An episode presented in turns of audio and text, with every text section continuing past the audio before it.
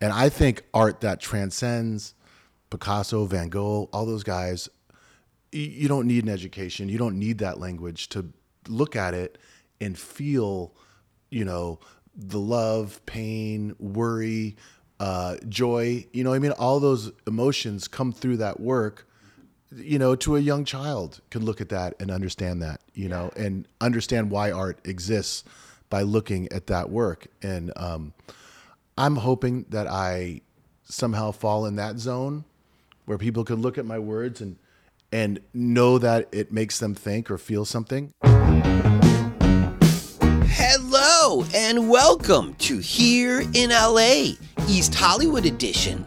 Today we talk with Senon Williams. Senon is a musician, composer, artist, husband, and dad whose art studio is in the heart of some of the best food spots in East Hollywood. So we will be talking about food and coffee in his stomping grounds, as well as the band he's been in for 20 years, Dengue Fever. What's interesting is two separate parties nominated Senon as a guest. First, producer Jordan has jammed with him on a few occasions, but Patreon's Greg and Molly actually made the introductions, and just like that, there we were having a conversation that you're about to hear. So if you know of someone who would shine in this format, let them know and have them reach out to us. Email me at tony at tonypierce.com. It's just that easy. So now, thanks to Molly and Greg, please welcome Senon Williams. Hey, everybody. I am here with Senon Williams in. Is this is this uh, East Hollywood? I would say East Hollywood. Yeah, yeah. Okay. Definitely East Hollywood. We're in uh, Senon's art studio Mm-hmm. in uh, East Hollywood. At uh, on the floor is uh, Floyd, Yep. the dog. Looks like kind of like your your typical mutt if you were gonna draw a mutt, right? Yeah, he's a mutt. He's a terrier mutt. I you know, some people get dogs, you know, off the street and then they assign them some sort of uh breed because they need something uh, special or uh, of a certain uh, class. but this guy is an LA City street mutt uh, of the terrier nature. And he's laying on his side now. Very Yeah. happy dog. Um, kind of curly hair. F- Feet look a little dirty from uh, what is this? Uh, is this Western? Uh, yeah, this is Western. Yeah, so you're close to uh, a weed store that I used to go to a lot. Smart Weed next door. Is this an ad for Smart? it could be, but you know what's something interesting about this neighborhood Yeah. is that my grandfather used to have a real estate office in the 40s, early 50s, uh, just across Santa Monica, so a block from here. And what he and his buddy uh, owned a movie theater on the same block, which which is now like a offices, like a it's all split up into all these different businesses. Are, are we are we pointing uh, west, so We're- closer we're, to we're Hollywood actually Forever? pointing uh, western north, so just north of here. Okay. And so my grandfather, instead of being in his real estate office, he used to go and hang out in the projection room with his friend and drink and smoke cigarettes all day. and it's pretty cool that uh, here I am every day coming to my studio, which is a block from where my grandfather had his office. You know, That is so awesome. yeah. Uh, you appear to be a black man. Uh, I'm mixed. My dad's black from Mississippi. Okay. Um, my mother is uh, was born in Europe during World War II, Jewish. Wow. and immigrated here just after the war. So I'm first generation European on one side, and uh, and then I'm first generation West Coaster on my other side because my dad came out here when he was 15 to live with his father who he didn't know. wow. Yeah. So black and Jewish, just like Lenny Kravitz, Uh, yeah. I Slash, Oh yeah, there we go. It's a good combo, right? uh, Lisa Bonet, Uh huh. All right. kind of Sammy Davis Jr. Although he wasn't born Jewish. You know, okay. We could, uh, you know, I'd, I'd go shoulder to shoulder with Sammy, so I'm okay with that. yeah. So okay, a black man owned a real estate business.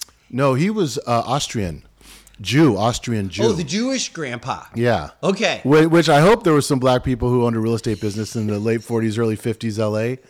I mean, maybe if he was in the one of the you know Walter Mosley books, you Right. know, Ezekiel Rawlins, maybe you know, but uh, I, I'm sure it did exist. and There were some black folks, but no, he was. Um, he was he immigrated here actually as an adult, you know, escaping the Nazis. But he was he didn't come over here as a refugee. He came over here as an immigrant just after the war. So they survived the war by being in Switzerland.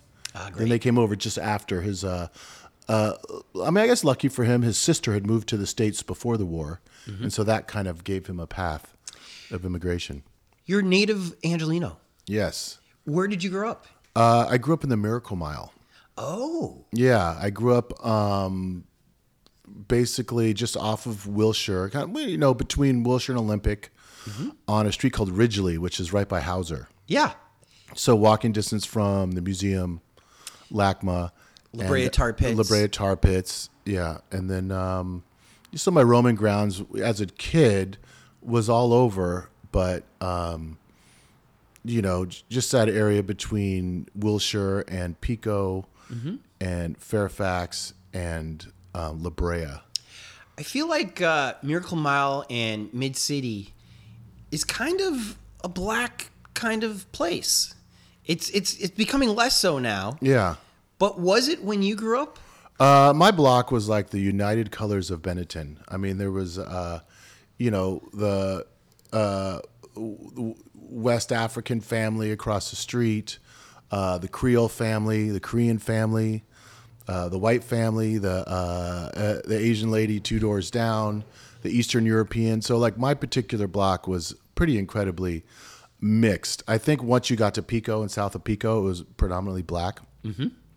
But yeah, it's really, really changing. Changing. And, and not too far from Little Ethiopia. yeah, no, Little Ethiopia when I was a kid was only a. f- It wasn't called Little Ethiopia. It was a very Jewish strip there on Fairfax when I was a kid. Mm-hmm. Right. And since then, it is. I mean, there were maybe one or two Ethiopian Ethiopian restaurants we used to eat at when I was a kid. Yeah. But then over the years, it has it has changed quite a bit. So what? Uh, which high school did you go to over there? Um, I went to a lot of high schools, but um, the one I graduated from was LACES, Center for Enriched Studies, which was at Pico in Arlington. Okay. And my mom was an educator, so she was always so it was a magnet school, so it was a small public school, and um, that's where I graduated from. When I think of Arlington, I think of these houses behind gates. Yeah, it's that. It's that. What's the name of that? Uh, what's the name of that? I mean, it's the West Adams is the neighborhood. Okay. and they're not necessarily behind gates, but they had closed off streets to close through through traffic. Right. So there's only a few entrances. So it was kind of turning. And it was a very affluent black neighborhood when I was a kid. I think it, that's changing now too Yeah. but um, but they just didn't want as much of the rush hour traffic circling through these beautiful old craftsman quaint neighborhoods. They wanted to keep the neighborhoods quaint, which they did. Yeah. but it wasn't gated. It felt gated, but it wasn't. I, I guess I've seen big fences, but there's not a guard tower or anything like that. Uh, No, but no, you're right. I At think Fremont Place is where they have that big old. That's off of Wilshire. You know that spot. yeah, Yeah, it'd, be cool if you can get in there somehow. I have as an Uber okay. driver. Oh, there you go. There you Danny go. Elfman lives behind those gates. Oh, okay, okay. And it kind of feels like a Danny Elfman place in that there's no real trees. Yeah. There's no street lights. Yeah, strange. Just like I've- yeah, I've- half done. I've been in there delivering art. I used to work uh, moving art around Los Angeles, and I was in there then. And I just remember just uh, I I don't know if you call them a, a crash of crows, you know. I think so. Yeah. Or a murder of crows. I think a murder of raven, murder. There of you go. cro- Uh, I, I don't know, but it might be a crash. just littering the neighborhood and just no people. Yeah. And no cars, no nothing. It's very, uh, it's very eerie. in it's there. almost like he designed this neighborhood. yeah, yeah. All right. Well, you mentioned art. We're in your art studio, which is fantastic. This is Mm-hmm. this is as big as some people's apartments. Um, and maybe it was an apartment. Are there apartments in here, or are these Peop- all? these are all live workspaces. Some Okay. people live and work in their space, but I don't. I just use it as a workspace. Yeah. Yeah. And I'm seeing I'm seeing your art on the wall here. Mm-hmm. Um, I wish I knew more about art so I could tell Mm-hmm. our audience what it is. But can you uh, list off some of your uh, influences? Um, I um, my art is is somewhere rests between landscape and abstract paintings. Um, I use text, and so a lot of my influences are artists that use text, but at the same time, I try to avoid them because I don't want their words or their um, the way they string ideas together together to infect my mind. But um, uh, um, so I use text, but usually very uh, obscure or abstract, more to uh, be a question or create question or or mystery or confusion mixed with images that um, um, could somehow either support or deny uh, the words that are written upon the page.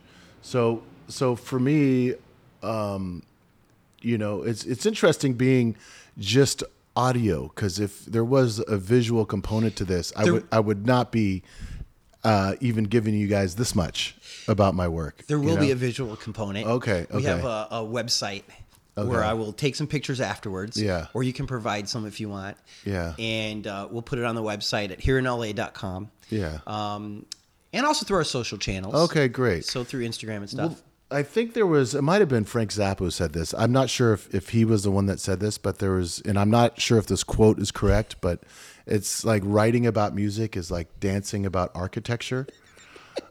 I, you know, it, it, it applies to art as well, you know, because I think the idea of it being made is for it to be looked upon, and that is its purpose. Its purpose is not to be described or, or, um, you, you know, I mean, it is meant to be discussed, but not always by the person that created it because Oh. because the discussion is on the page. yeah. Do you know what I mean? Yeah. For others to discuss, but for me, I have a hard time um, um, articulating anything other than what I already did. Right. Do you know what I mean? Yeah. Well, uh, so we have a mutual friend in Greg McIlvain. Yeah. And we were roommates when he was uh, at Otis uh, Parsons Uh-huh. uh, getting his master's. Oh, he's a great artist. Yeah. Yeah. And so it was fascinating to me hearing him talk about art and all these other art students talk about art because Yeah. there's this whole vocabulary that I wasn't aware of. Yeah. And they're able to to talk in a way that I don't know if I truly understood it, but I appreciated what Well, that's that's kind of. Um, I worked as a art mover, art installer for years and years and years, and even the word art preparator, right? It's like even like it's not even in the dictionary, and the to define my job would be an art preparator, right? But I don't like using those words so much because the first thing it says is what. You know what I mean? But if you say I move art, I install art, then that makes sense. And I think the art world is kind of screwed up in that way.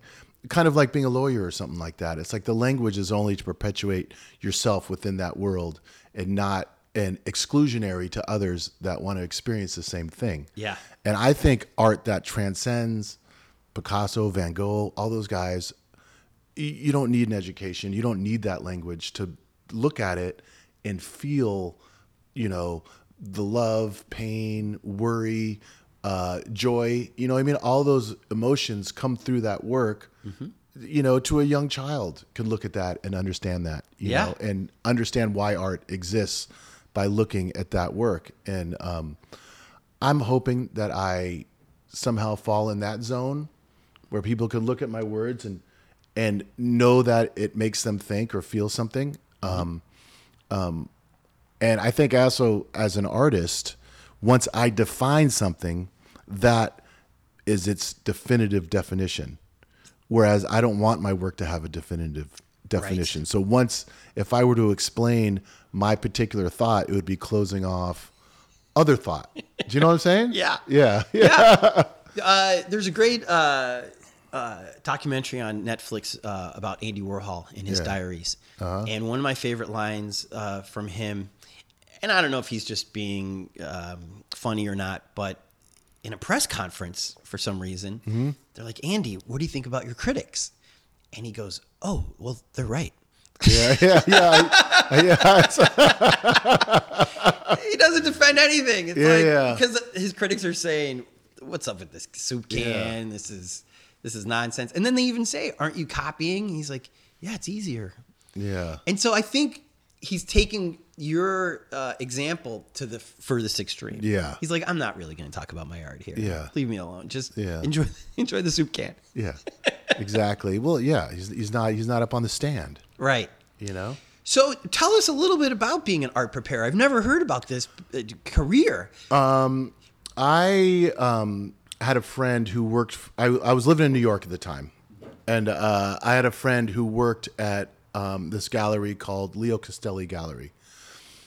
And I was at the time I was working as a residential house mover, making six seventy five an hour, some like heinous job. What year was this? This was uh, eighty nine, right, in New Okay. York City. So so is that even minimum wage? I don't know what the hell that was, but it was not good. Right. It was not good. I was living in a closet, you know, with in a room with like six people. You know what I Mm-hmm. mean? And I'm six six. So imagine me living in a closet. You know what I'm saying?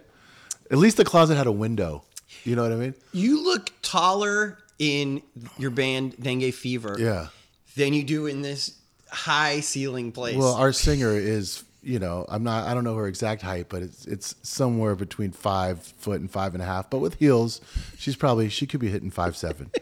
so you know. six six. I didn't know you were that tall. Yeah, so uh, I'm doing this resident house moving job, and then uh, and then my friend calls me up, and she says, uh, "Do you want to come like work with this artist installing some artwork?" And and I'm like, uh, uh, "Well, how much?" is like, 12 bucks an hour." I said, "Yes." Like it was like, you Yeah. know, what am I going to think about that?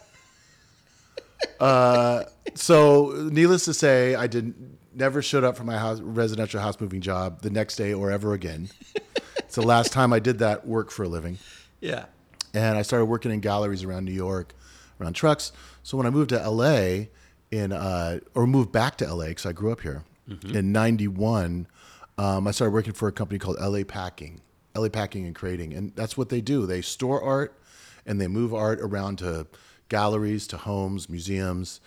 Um, you know, I'm on and off a truck, but at the same time, it was the best art education anybody could possibly have because you're not just looking at the front of the paintings, you're looking at the back of the paintings. What's on the back? Yeah, and you're talking to the people who make the paintings and the people, you know, the people who make the stretcher bars, the, the people that sell the paper. It's like every every aspect of the artwork. You know, it's like um, uh, the people that work in the office of of the gallery as well as the people that you know work in the back room. You know, so it's this. Uh, um, it was incredible education in the art. I mean, I, I could look at it. At it. I mean, I've I've I've not retained all the knowledge I once knew, because when I was doing that work, I could look at probably a square inch of a painting and know who made it.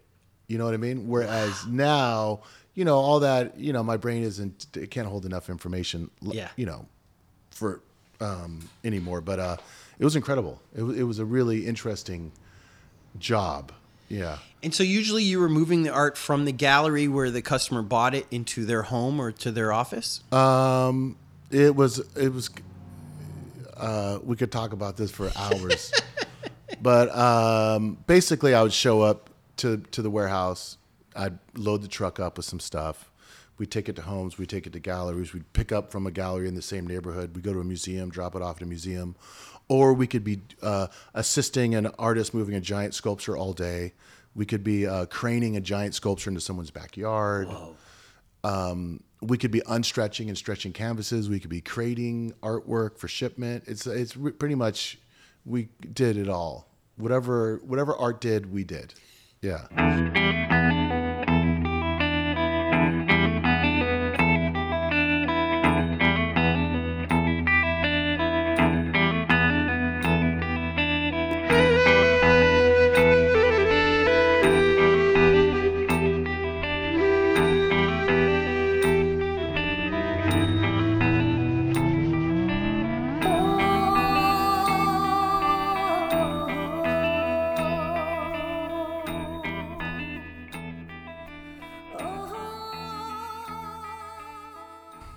Talk about your band.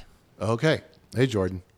Dengue, dengue fever has been around for quite a while. Yeah, and uh, Jordan has actually sat in with us a few times. He has? Yeah, I think uh, South by Southwest he sat in, and one other concert. I can't remember what it was, but but he sat in at least twice with us. You know, South by Southwest is one of my favorite places in the whole world. Yeah, it's a it's a good time, and the best time at South. by I mean, it's all a good time. Yeah. But when the locals throw the parties, kind of on the outskirts of the of what's happening on Sixth, Yeah.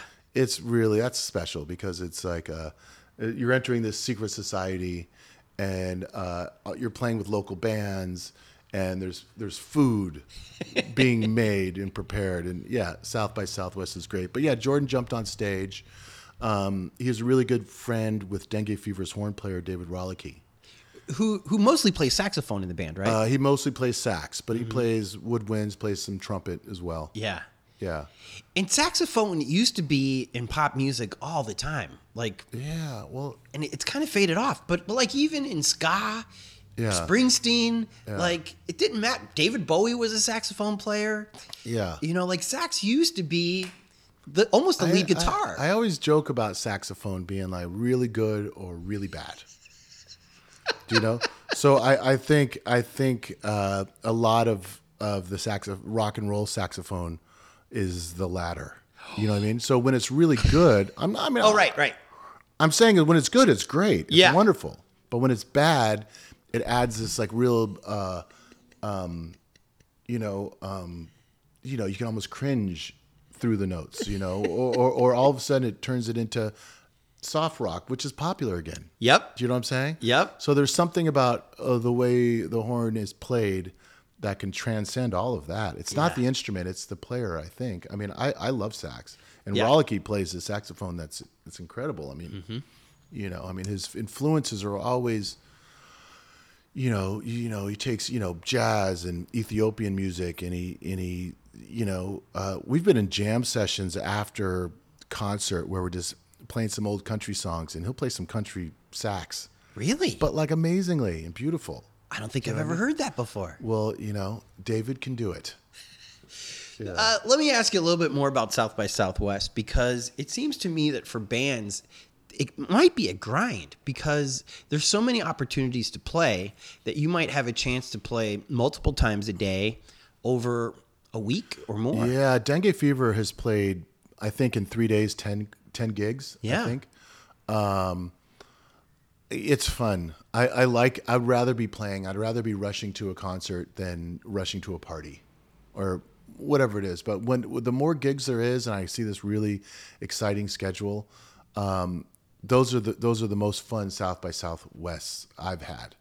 Um, I played one. I was in two bands for a while. I was in a Radar Brothers and Dengue Fever for probably about um, maybe two or three years. I was in both bands together. And one year we played South by Southwest, both bands. and uh, so I was literally, you know, each band was probably playing five or six gigs.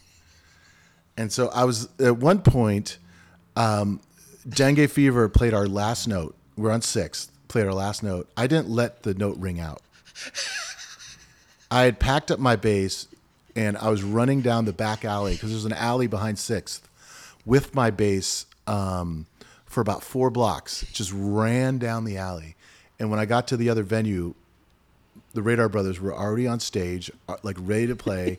and they looked at me, and it was just the biggest, you know, that, that sigh of relief when they saw me enter the venue. They were like, "Oh,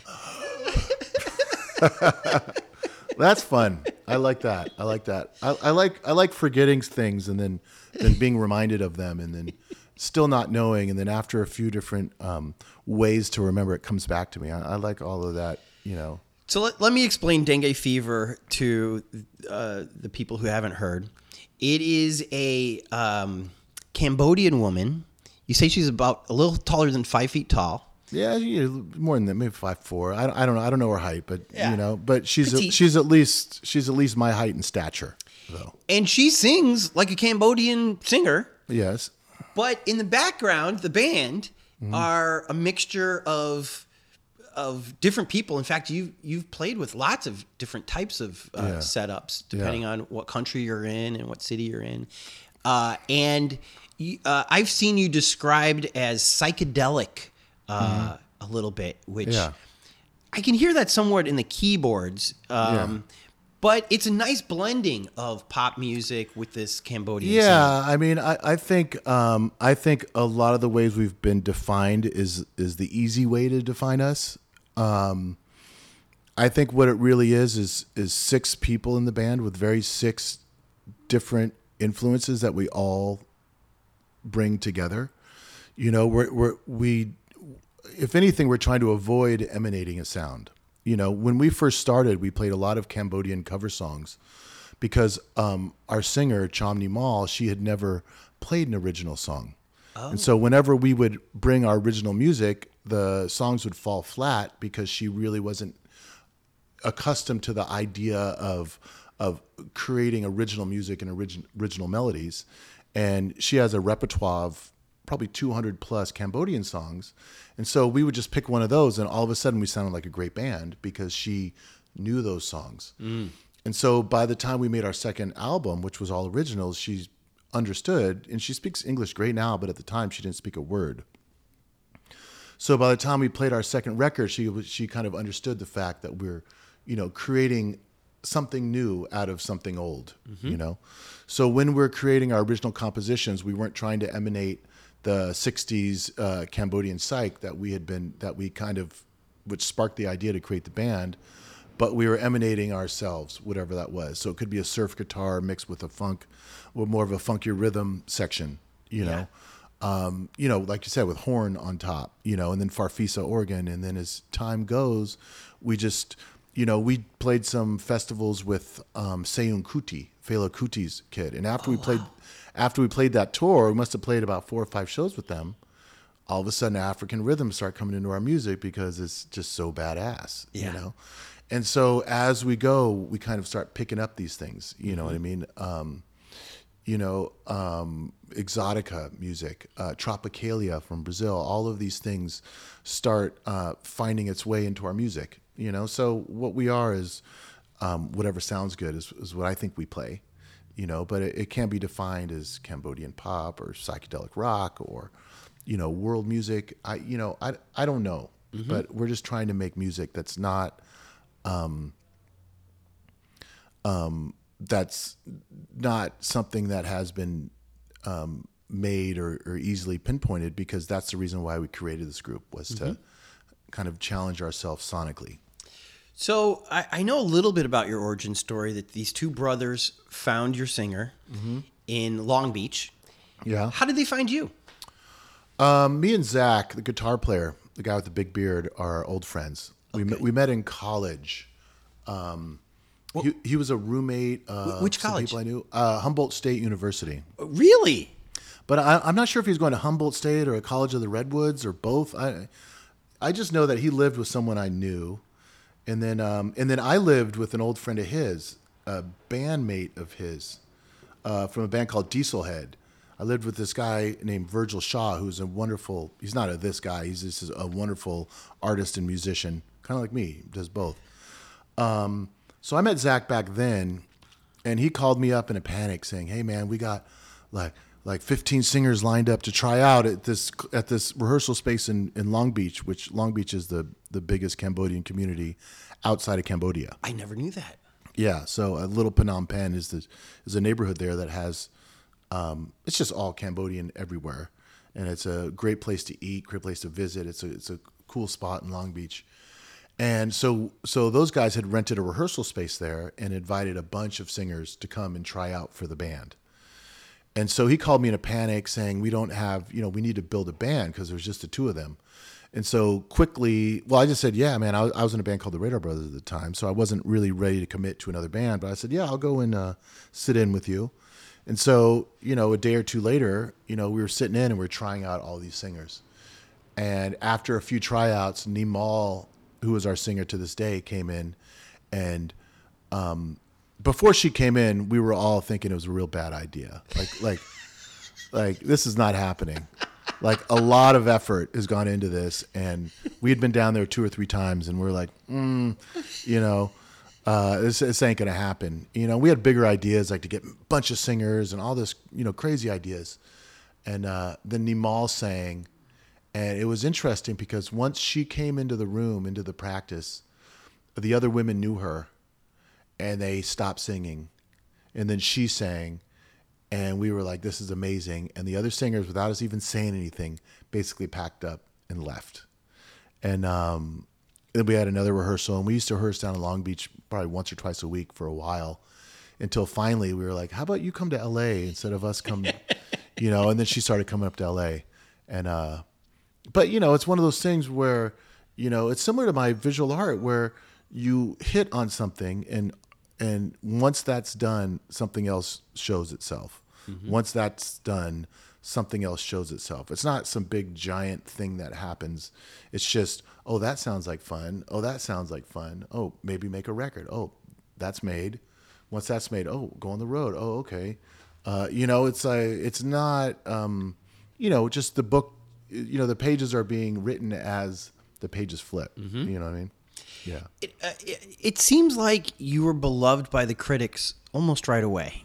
A- Am I misunderstanding that? I I think so, and I think that's uh, a, a lot due to Nimol, our singer, because she is um, incredibly powerful as well as vulnerable. And to this day, when you see her perform, it is it is amazing because the audience is immediately on her side. Like we want you to win, you know, and it's um, and she's had the most insane life. Most, I mean, she lived in a Thai refugee camp from three to twelve. She didn't go indoors until she was twelve years old. She never even entered a building. You know what I mean? Wow. You know, and um, this woman, you know, comes from that. You know, uh, you know, because she was a refugee from the Khmer Rouge. You know, and Pol Pot in Cambodia was, you know, a, a genocide that happened in Cambodia, which we don't really learn about in this country yeah.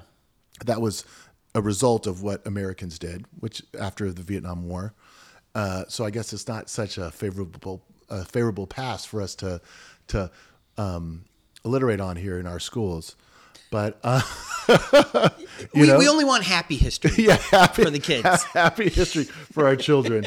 but so she was a victim of that, Right. and uh, you know, and then she ends up coming to this country when she was a, a teenager, and uh, it's you know this thing you see her, you know, and she's just she's got her her thing together, her life together, and she always has, even back when we met her, you know. But to know that you know when we're those first tours, it was one hotel room where we were crashing at people's houses, or you know we've even camped out a few times on the road. Uh, you think about it, and we're like, I hope Nimol's going to be all right, and then we realize she's the toughest one in the band.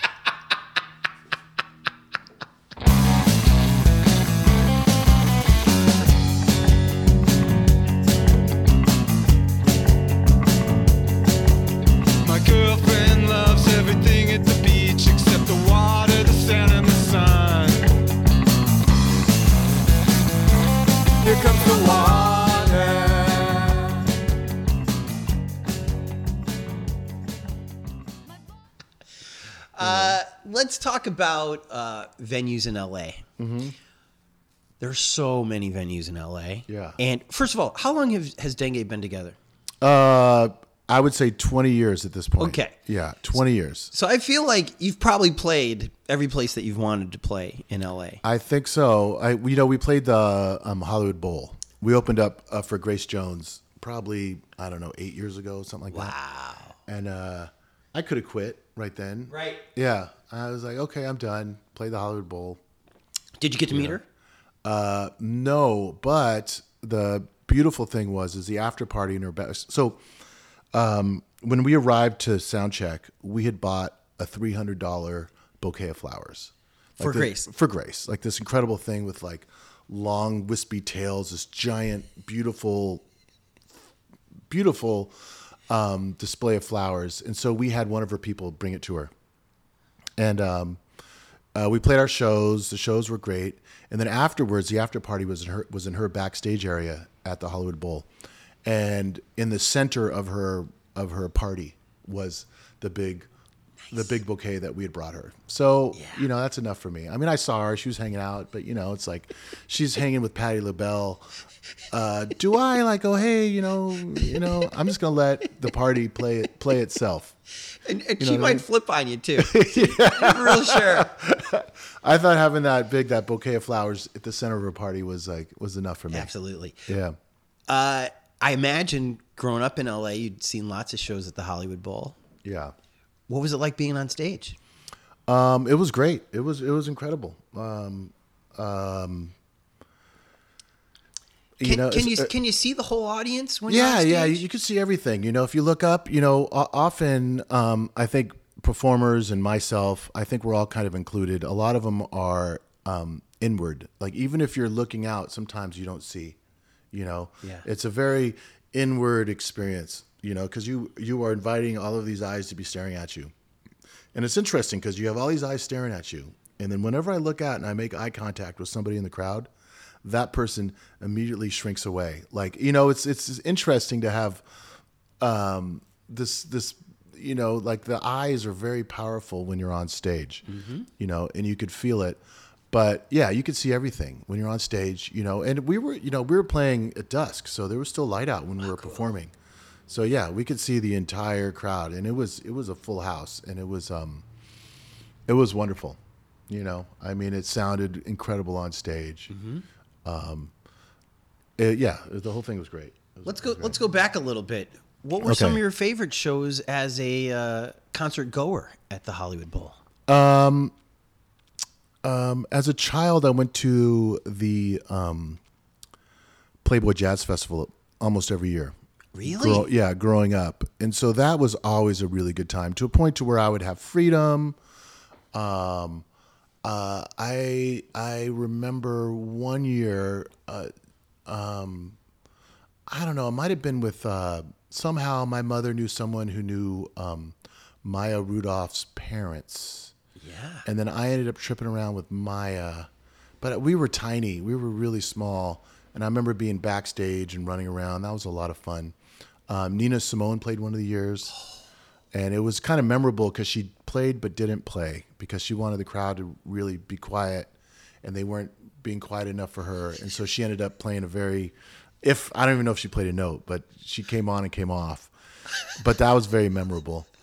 I later saw her at the uh, Wiltern, which was great. Yeah. Um, were, were people quiet for her there? yeah, it was incredible.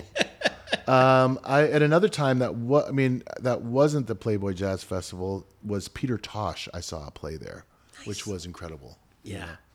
But um, uh, Do you pack a picnic basket when you go to the uh, bowl? generally, yes. I used to go there just with wine. I used to go there on. They used to have dollar tickets for the LA Phil. Yeah. And so I used to show up with buddies and we just bring wine and hang out, you know. Yeah. And we'd always start at the back, but there was always empty seats and we'd work our way up. And that was always really a nice Mm-hmm. Yeah. time. Yeah. Behind you, I see a cassette uh, rack, which Uh-huh. um, I think you're Gen X. I'm Gen X too. Yeah. Yeah. and and this is this is a staple of our of our lives.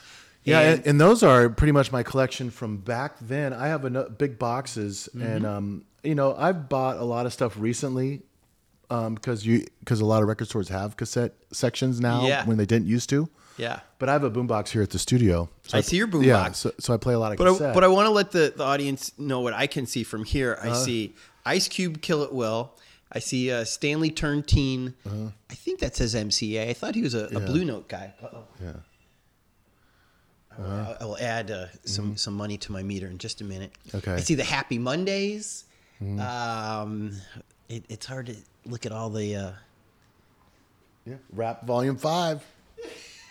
Here's some Metallica, some greatest blues hits, Willie Nelson. Two Nice Girls. Why do I know Two Nice? Is that is Frank in Two Nice Girls? I don't know. Oingo Boingo, Frank Sinatra. So what I'm what I'm trying to put is a whole variety of music. Yes. Yes. Which is which is what you want to see when you go into a party and you see somebody's music collection. Yeah. Is this is a well-rounded person? yeah. Well, you know, it's uh, it's uh, I think Charles Mingus said it's called music. You know, they were trying to find him as jazz music. He's like, how's how about music? There's good music and bad music. You know, and it's really true. You know, it's like if you start dividing up by genre and then deciding that's how you're deciding how you like music, then it's you're kind of closing, you're shutting yourself down. You know what I mean? Because I mean, I think you could take anyone who's into heavy metal and and give them a whole assortment of jazz records that they're going to get into. That's right. Do you know what I mean? Yeah. And vice versa. You know what I mean? Um, Dengue Fever played this festival out in Vegas called Psycho Las Vegas, and it was a metal festival. And we are like, why in the hell are we being booked at a heavy metal festival? And we're being booked there because the promoters love us Nice. you know and we went to this festival and i was really blown away by the um by the um, how eclectic metal music is and was and what they booked there. I mean, these some dirge bands that were it was art. It wasn't metal. It was like art music. Then there was seances and really dark stuff that was like really frightening, you know, and it was exciting because it was, you know what I mean? Yeah. So it's um, I was actually my my mind was actually blown by by the by what is defined under this this metal genre, you know. So Yeah. and there we were, dengue fever, being thrown into this. You know what I mean? Yeah. And the audience embraced you. it was great. It was great.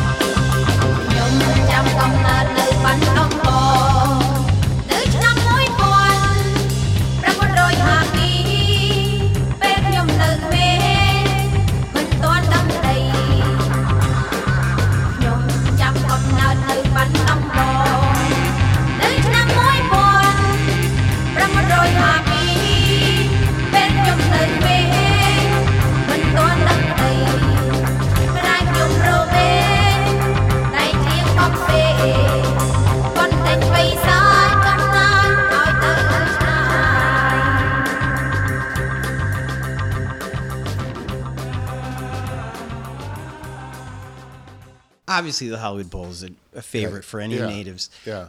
What about clubs? What what's uh, one or two of your favorite clubs in LA? Um, well, we got our start at Spaceland. Did you Uh, yeah, I really? think that's where our first concert might have been at Spaceland. So we played Spaceland Inside and Out. R.I.P. Spaceland, huh? What's that? Yeah. Rest Um, yeah, in peace. Yeah. it's So gone. so is this like 98, 97? no, it was 2002 or 3, 2002 Okay. maybe is when we kind of got gotten started. So this was when the stage was on the other side because they moved. Yeah, I sides. th- no. Uh, They had just moved. They had moved? because my older band, the Radar Brothers, played on the other side. Right. I think Dengue Fever might have been. Uh, it, it had the stage had already moved. This I- I makes think. all the sense in the world Yeah, yeah, because you you mentioned a phrase that I haven't heard in a long time: world music, yeah. and it, does, it never had the the best connotation. Well, I came out of punk rock when I was a kid. You Oh. know, so I was going to a lot of punk rock shows when I was a kid. So world music and punk rock were not really, uh, you know, and that's about closing your mind off. Right. But but I think that, especially because of the internet, um, kids from everywhere can form their own musical opinion, and when they listen to African music, that's not the world music that we think of. Yes. We think of these guys, uh, mainly white men, dressed in like Guatemalan pants with a bongo drum. You know, that's what I think of with the world music, and it's very stereotypical way of thinking of it. But Yes. that's was my image as a child of what world music was, and it wasn't great. Yeah. But I think world music is now is is just basically just the one word for you know Turkish music, African music. Right. You know what I mean? It's like you know Guatemalan music, whatever Brazilian music has fallen under this umbrella. So world music is less of a bad word, or isn't at all really. But I think it's maybe it's like it's like uh, what we talked about genres of music and closing yourself off. It's like kids don't have to be now Right. they just go boop, hit one button, and they, you know, the sounds of Soweto all of a sudden are, are in their head, and they they go, "What is this?" Then they start learning about the history of South Africa. Mm-hmm. Do you know what I mean? It's like uh, Fela Kuti. I mean, I mean, w- w- that's called Afrobeat, right? Right. Well, when we were kids, that would have been called world music. Mm-hmm. Do you know what I'm saying? What I'm saying though about Spaceland is it makes all the sense in the world Mm-hmm. that not only would they book you, but that you'd be embraced among Yeah. I, were they even called hipsters in 2000? Whatever they were. Yeah, yeah. Whatever they were, young people Yeah, in yeah. Silver Lake, Yeah. um, or Echo Park, whoever was coming around there, Mm-hmm. um, of course would love you because Yeah. it's something different. You're also musical, so I also love punk rock, but I wouldn't Yeah. necessarily call that musical. I Yeah. call that emotional. Yeah. Um, but you guys are truly musicians, Yeah. and it's something different. So yes, you can drink a beer out of uh, a, a glass boot and and and smoke a little weed in that back room. Yeah. But when you come out of that back room and you see dengue fever out there, Yeah. well, this is something I want to tell my friends about. Yeah. because this is different. Definitely different. Definitely different. Yeah. Um, Were you were you embraced in a, in a positive way pretty much everywhere you guys went? yeah. Yeah. It was, it was very positive always. But it's like what I said about Nimol. It's like she instantly has this power, but also this vulnerability. So it's, it's like, you know, it's like, what is there to, um, what do you want to rebel against with us? I mean, I'm, I'm not saying that, um, uh, we're easily digestible, but at the same Mm-hmm. time, it's like, what's bad about what we're doing?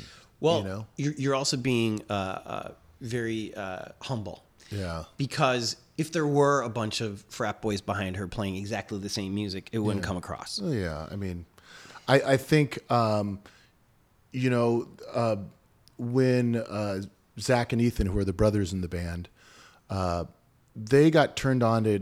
Well, all of us got turned on to music, uh, Cambodian music, through this tape called Cambodia Rocks, and it's like a cassette tape that had no information at all that was circulating that we all got separately. And Really? and like I remember Zach saying, "You heard this? Oh man, uh, this guy in New York gave me this," you know.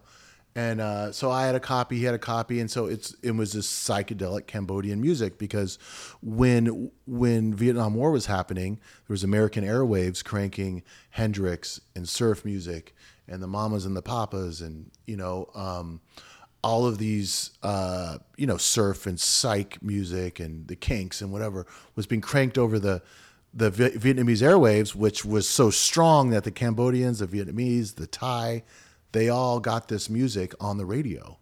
So they started their own bands. Yeah. And so uh, the Cambodian music has a very strong um, Cambodian melodies and rhythms, but also very strong was the psychedelic influence of, of the music they were making at this time. Mm-hmm. So, th- so this was this cassette tape that was incredible, and so it drove Zach and Ethan found out from this guy, this Cambodian dude they were playing pool with, that there's this Cambodian scene down in Long Beach, and so they're oh, let's go see if we can find some of this music. And so they went down there, and what was popular was more of like a canto pop sound, you know, synth drum machine, and mm. and so they were playing some of these old songs in in Little Cambodia, but they're playing them in a very, you know, canto pop way, and um, and so that's when the light went off. Well, what if we're the band, and we find a singer? So I think um, I think yes, it has a lot to do with us backing her up and creating the sound and writing original material too, which is uh, something that it's just something we've always done as band. The the guys in the band, that's what we do. We write music, we can re-record it. That's Yeah. what we do. You know? The fact that you all got this tape at the same time, Yeah. from different sources, Yeah. I don't see a lot of religious motifs in your in what I'm seeing in your Mm-hmm. art. Are you a religious person? Not a religious person. No. What? How do you explain that you all got this tape? Just kismet? The universe Um, wanted this. Well, you know, I think part of me not being religious is also not having a need to have everything explained. Do you know what I mean? What astro- astrology sign are you? Uh, Virgo. Um, so like I'm okay with mystery. I'm okay with not knowing. I'm okay with not understanding. You know what I mean? It's like there is a lot of scientific um, theories that definitely are more intriguing and more amazing than the than the God theory. Do you know what I mean? So why not go with something that's a little bit more interesting and even stranger? Do you know what I mean? It is strange that you all got. Have you guys Yeah. all gotten the same tape of something else? Um, No, but Which is strange. but it was a lot more than just me and the bandmates that got this tape. You know what I mean? It, Right. it was something that was incredibly good. it was getting spread know? around because it was yeah, unique. because it was too good. It Yeah. was too good. The music was too wonderful to hide. Yeah. you know what I mean. Um, and there was, but I think the thing is, is that we didn't have any particular affinity for this music other than it was really good. But what it was was a good idea. Yeah. You know, having a little Cambodia town not that far away, little Phnom Penh not that far away. It was all like, you know, we had the ingredients. We just needed to cook. You know what I mean? This couldn't have happened in Iowa Yeah. Probably not. But Humboldt. but definitely not Humboldt. but Iowa, there might be some, you know what I mean? There might be an enclave of uh, of some indigenous folks that have some pretty strong melodies that you can mix with psychedelic music, and something interesting will come out. You know what I mean? So Yeah. it's a matter of having the um, the uh, seeing something through. It's like it's like it's like you know you have some brilliant idea, right? You're like, oh man, I have this idea, but it's only an idea unless you do it. Right. Do you know what I mean? Right. And there's some ideas that I will never do, and I'm so happy to share those because they're they're fucking brilliant. They're so brilliant. But you know what? You could have it. This is for you. Yeah. You know what I mean? Because I'll never do it. Yeah.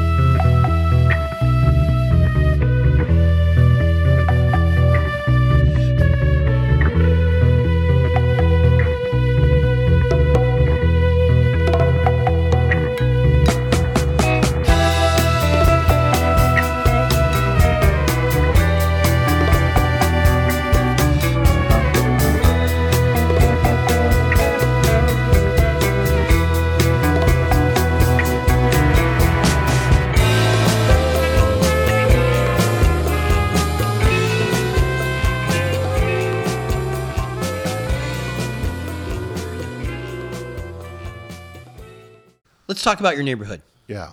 Okay.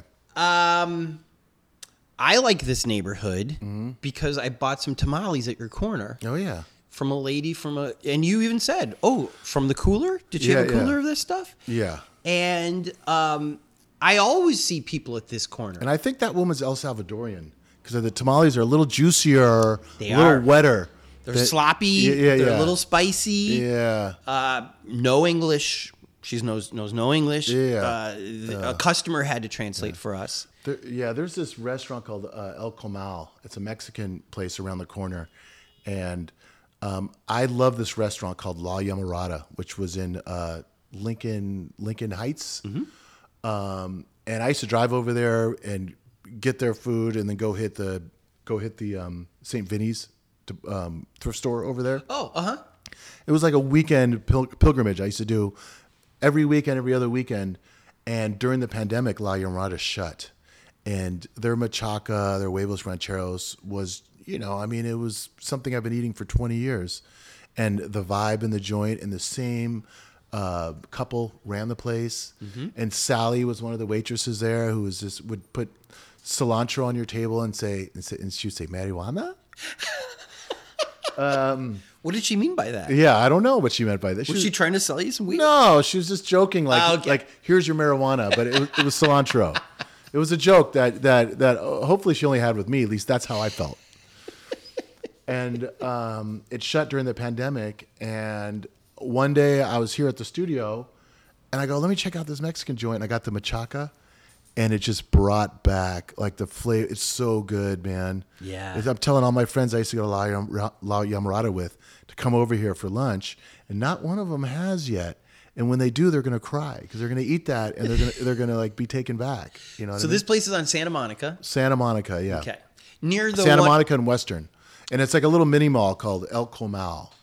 And uh, I'm saying it because I want them to have business. I want Good. them, I don't want them to close. It's on the north side of Santa Monica. Yeah, North Side. Okay. Yeah, yeah. Um, so those of you who use Santa Monica um, on your way to the 101 freeway, Yeah, it's right next to the 101. just pull over real quick. Yeah, get a burrito, get whatever whatever I've gotten from them is really good. And they have soups. And there's always people in there eating big bowls of soup. And um, the soup is amazing. Anyways, it's a it's a great little it's definitely family run. Yeah. You know, it's um it's a really beautiful little tiny hole in the wall. Were you in this studio when the Latino record store was across the street on Santa Monica? No, because I've been here for probably close to four years my studio has been on on Okay. Western, so it wasn't there. Yeah. that was an empty lot for the longest time. Yeah. until they built that place. I'm not even gonna mention across the way, which was like a really waste of space. Don't say what it is. It's The- just a waste of space. The fast food place? Yeah. Okay. It's just a waste of space. You know, you have this beautiful empty lot, right? Okay, that empty lot's beautiful. and you start, you know, I start fantasizing about what's going to happen with this space, Yeah. right? What, what, what were your fantasies? um, I I could have used uh, a little pocket park would have been nice. Um, maybe some maybe some sort of a building that became like a like a swap meet. Um, uh, ooh, maybe it maybe turn into one of those food truck lots. Yes. You know what I mean? Be- because uh, Western here is a great place for food, Yeah, no, it's a great place for food, but uh, which is why this place that is closed on Sundays yeah, probably slipped in there. Yeah. Well, anyway, Wasn't that a Burger King before it became an empty lot? I feel like it was the worst can't- Burger King in it, LA. It was it was an empty lot when I moved in four years ago. Yeah. and it sat that way for a couple years. yeah. Yeah, yeah. Mm-hmm. But um, but this neighborhood is still has grit, you know, and it is Yes. getting mixed and it is getting gentrified. But on weekends, it's beautiful because on weekends there's a few clubs around here that really go off. All the street vendors come out on the weekends. Um, so weekends are really beautiful right here at Santa Monica and Western. When you say clubs, you mean Latino clubs. Latino clubs and the Gold Diggers around the corner, Yeah. which is a, which is a great little club. There's another bar which I haven't haven't gone to, which um which is some sort of a dance club. I don't know much about it, but um, and then there's another bar. Mm-hmm. Well, hold on. Gold Diggers used to be a strip club. Yeah, Now they play music there Yeah. and bands play. Bands play. Yeah, and they got a, a hotel upstairs and a studio in the back. Oh, that's right. Yeah, the place is it's a really Like a, like maybe ten room hotel. something like that. Yeah, small small hotel. Yeah. but it, it's a it's a great place. Um, kind of a dingy stretch because it's across the street from an abandoned Sears. Well, I heard that Sears is going to become is has it's going to be a long term, but it has some plans to be um, uh, opened up to be retail spaces, but but but with a lot of outdoor area. Oh, So, but it's um, so you might get your park. yeah, it might be. The plans are down the road for that, but something's going to happen there. That'd be fantastic because I I think um, whatever that school is on Sunset near Netflix, Mm-hmm. they don't have a lot of places to just hang out. Yeah, You know, they've got a football field and that's it. Mm-hmm. And um, yeah, there isn't really a lot of green space. And and you've got Floyd here. Where's where does Floyd?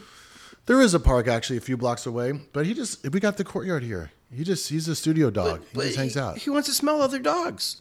Oh, he goes for walks. He, he knows we're talking about him. His He sure does. and he's like looking up. But He's uh, like, he's like, I'm no yeah. dummy. Are you a coffee drinker? I am a coffee drinker. You have one of the newest Starbucks drive-throughs in your neighborhood. Oh, I do.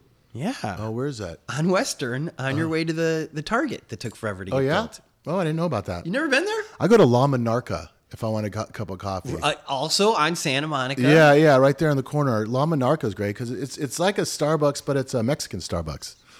You know, What makes it Mexican? uh, you can get a what's it called? It's called like a, uh, you know, you, it's like that horchata flavor in your coffee. Uh-huh. Do you know what I'm saying? It's like the Mex. If you get a if you get a mocha, it's the Mexican chocolate with the cinnamon and the nutmeg flavors. Uh huh. So it's um, and they got a panderia inside, and you can get um, chorizo tacos. It's like a it's like a little coffee shop. That's uh, they have a few around town, Yeah. but it's really good. Okay. You don't have to answer this if you don't want Mm-hmm. to. Is this an adult movie house? on Oh, the Tiki-Ti. Not Tiki-Ti, because that's the the the tiki. That's Oh the, yeah, What's that's that? the bar. That's called Los the Feliz. Tiki Hut. I think it's just called Tiki. It's just called Tiki. Yeah, yeah, yeah. It's not the Tiki-Ti. I'm asking yeah, you. Yeah, it's definitely an adult um, uh, movie theater, but I think it's um, it's gnarly. Have you It's poked your head in there? I have about twenty years ago. What did you see? Um, I went in there and um, um, and there was uh, holes uh, smashed through the walls. So you, you'd pay your entrance fee a couple bucks, and then there was these plumbing pipes that went through the wall, and the guy in inside behind the bulletproof glass would pull these two poles back. Wow. You know, with that were smashed, th- like the, the you know, I mean, it wasn't a turnstile. It was like these these plumbing poles that were just jammed through the wall that kept you from going in, and then he'd pull the poles back, and you go inside, and it was a small theater. This is 30 years ago. Yeah. it was a small theater with like maybe four aisles Yeah. with uh, tissue paper dispensers on the arm. No, I'm just kidding. I made that up. But maybe those poles are to stop the cops from busting Pee Wee Herman. Yeah, I guess so. And then uh, and they had porn films running, and then this woman came out and did a dance in front of the with the projection. So the projection was right on her, and I remember her wearing this hat that you would wear to uh, the Renaissance Festival, and she was wearing bikini bottoms and sweatbands on her wrists, and uh, and it was like a, um, it was the opposite of a turn on Right. and it was um, a really wild, bizarre. It was like being in a Fellini movie or something like that. It was a really trippy experience. And Talk about uh, psychedelic. And I was by myself, and I sat there for a while, and then, um, you know, curiosity overtook me, and and satisfied me because I, I haven't been back since that 30 years ago experience. And um, somehow it it's still stayed there. in business. It's still there. It's still there. Because I, I look at this as primo real estate. Yeah. Even though even though there's a lot of mom and pop shops Yeah. around here, which is what we love. There's also some big stores like uh, El Pollo Loco and T-Mobile. Yeah, yeah. And um, you know, there's Taco Bell around the corner. Yeah, but but for every fast food place, there is at least three or four mom and pop restaurants. You know, and there's a 99 cent store. It's not called 99 cent store. It's called uh, the Shine Bargain next door, where they sell, and it's right next to my studio. So whenever I need a little screw, they have it. Yeah. When- Whenever I need uh, some sort of kitchen utensil, they have it. Whenever I need uh, a gift for somebody, they have something. Like it's this incredible shop, but it's a mom and pop shop. Yes. You know what I mean? And so there's all these little funky markets, and like, you know, one has the best plastic uh, tablecloth covers, and one has the best broom, and one has the best this and that. Um, so all of these little markets are actually mom and pop shops. Yeah. You know, uh, you can go into one that sells stuff in the front, but then you could buy a cell phone, uh, you know, a, a, a calling card in the back or something. You know, um, uh, my daughter's uh, screen of her phone busted, and so I went to the little phone repair, and it was the most funkiest storefront I ever f- saw. But they fixed her screen for sixty bucks. You know what I mean? It's like uh, so for every big shop, there's a dozen little tiny little funky shops. Was this the original Dave's Hot Chicken? Um, I don't know if it's the original. Because I remember seeing a line every time I would yeah, drive by, Yeah. and now I see Dave's in numerous places. Yeah, I it's it's been there since I've been here, and it's um, all the way up until the pandemic. Lines down the block. Mm-hmm. Yeah. I think they got the whole uh, call in thing dialed, so you could just call your you call your shit in and just go pick it up. You don't have to wait. It changed. It, they have a big tabletop with just like bags on it, so I think they're doing the same biz. Yeah. but it's you don't have to line up to get it. Right. You know. Um, there's a little tortilla press with this giant machine down the street. Really? Where they press the corn tortillas um, uh, and then they go on a conveyor belt and they go through this machine. It's like a f- factory, and then, they, then these like fluffy, perfect corn tortillas pop out the other side. Yeah, Is that on Western? it's on Western, just down uh, the first mini mall on the left, Wow. and uh, So people are sleeping on uh, Yeah. East Hollywood. yeah, and there's this place called Gia. God, I wish I could remember it, but I get sandwiches from there. Mm-hmm. Uh, it's an Italian place that makes really beautiful sandwiches. If you just go down to Melrose on the right, Mm-hmm. um, it's a little uh, Italian delicatessen. Um, there's there's a lot of things that I'm meaning to try that I haven't tried. Yeah. you know. On on your way to Melrose, across the street, so on Uh-huh. The western side, Yeah. have you been to Sunshine Thai? No, I haven't. You feel like you're in these people's living rooms. I got. to I'll go. Like it's it's it's So it's before Melrose. Yeah, So right I, could, I, I could probably walk there from Yeah. there. Yeah. Okay. Yeah. It, it- this is now that we're talking about it, a very Yeah. funky neighborhood Yeah. in a great way. Yeah. a lot of independent uh, vendors and stores and places to go. And I, I, I hope it doesn't get demolished, but I don't think it will. It's so big and it's so vibrant. Yeah. And like you said, the, the chicken place that shall not be named can't ruin this. Yeah. I mean, uh, there's, there's, uh, I don't know, where's the closest uh, metro stop? Because I think that really changes stuff. It does. You I know? would say Up Western in uh, Western Sunset, isn't there one up Yep, there? Yeah, Western Town. Sunset. So I don't think there's going to be one closer. So maybe this, maybe this neighborhood's, is there gonna, be another one coming? I don't know. Nope. So I think this neighborhood might be kind of stable for Yeah. now. you know, but it is changing. A lot of those um, houses are being demolished for uh, those multi-unit places. right. As long as that Sears store doesn't turn into gazillion dollar condos, because I've Yeah. seen on Wilton, uh, uh, Wilton. I don't how- think it is going to be Good. I don't think it is going to be. good. Um, but there are, there are coming up. They are coming up. Yeah. You know, but a, a lot of them are so quickly and shoddily built that I, I really don't know if they really have the power to change things all that much, except to um, make the neighborhood less visually attractive. You Yeah. know what I mean? Yeah. Um, Uh, there's a lot of uh, single family homes, and then there's Melrose Hill that's right there, Mm-hmm. which is a beautiful neighborhood. Which I've I didn't know anything about Melrose Hill until a few years ago, and I I made a made a wrong turn or a right turn. I don't know to circumvent some traffic on the way over here. And all of a sudden, I was in this little tranquil, windy road. you know, who would, who would think right off of Western is is a spot like this? Yeah. you know what I mean. So Well, who would have thought that there is a, a beautiful art studio right next to the weed store yeah. and a musician for one of LA's most beloved bands? Thank you for spending time with me today. Mm-hmm. Well, thank you, and I, and I hope uh, I hope the listeners out here uh, uh, can pick something from this, maybe a fresh fruit or something. Are you guys going to be playing anytime soon? Uh, January 2023 at the Lodge Room in um, out in Highland Park, Okay. and uh, this band called Low Hum, which is a friend of mine's band, is opening, and it's gonna be it's gonna be a great show. Have you played the Lodge Room before? No, but I've been to it, and I, I like the venue. Beautiful. Yeah, yeah. Didn't uh, Yeah Yeah Yeahs play there recently? They could have. I think uh, they warmed up there for their big tour. Oh, okay. Okay. That also included the Hollywood Bowl. Oh yeah. Well, there you go. Yeah. There you go. Yeah, it's a great venue. It's um, you know, it's a new venue, but it's an old room. It's got really good, hmm. really good vibes, really good sound. It's a good spot. All right. Well, Yeah. we'll see you guys on the road in 2023. All right. Thanks, Tony. Thank you. Yeah. How great was Senon? You know who we'd see dengue fever with? Our Patreons. When you stoke us, you're saying, Tony, Jordan, you turn us on to the best people, neighborhoods, and musician. Here's bundles of unmarked bills. So shout out to our Patreons Nancy Rommelmann, Sean Atlow, Matt Mills, Sean Wallace, Greg and Molly, Jamie Taylor, Mark Johnson, Kira Ann, Barney Granke, Ben Welsh, Jen Adams, Trevor Wilson, Bree Wild, Dougie Gyro, Christina Up North, Robin Carey, and Adam Shorn. Want to support this fine podcast that features beautiful souls like Sh- Go to patreon.com slash here in LA and give till it hurts. Also, shout out to our Angelinos. To be an Angelino, all you got to do is PayPal us 25 bucks or more, and we will list you on the Here in LA website that Mark Johnson is still working on because it's hard and I'm not helping.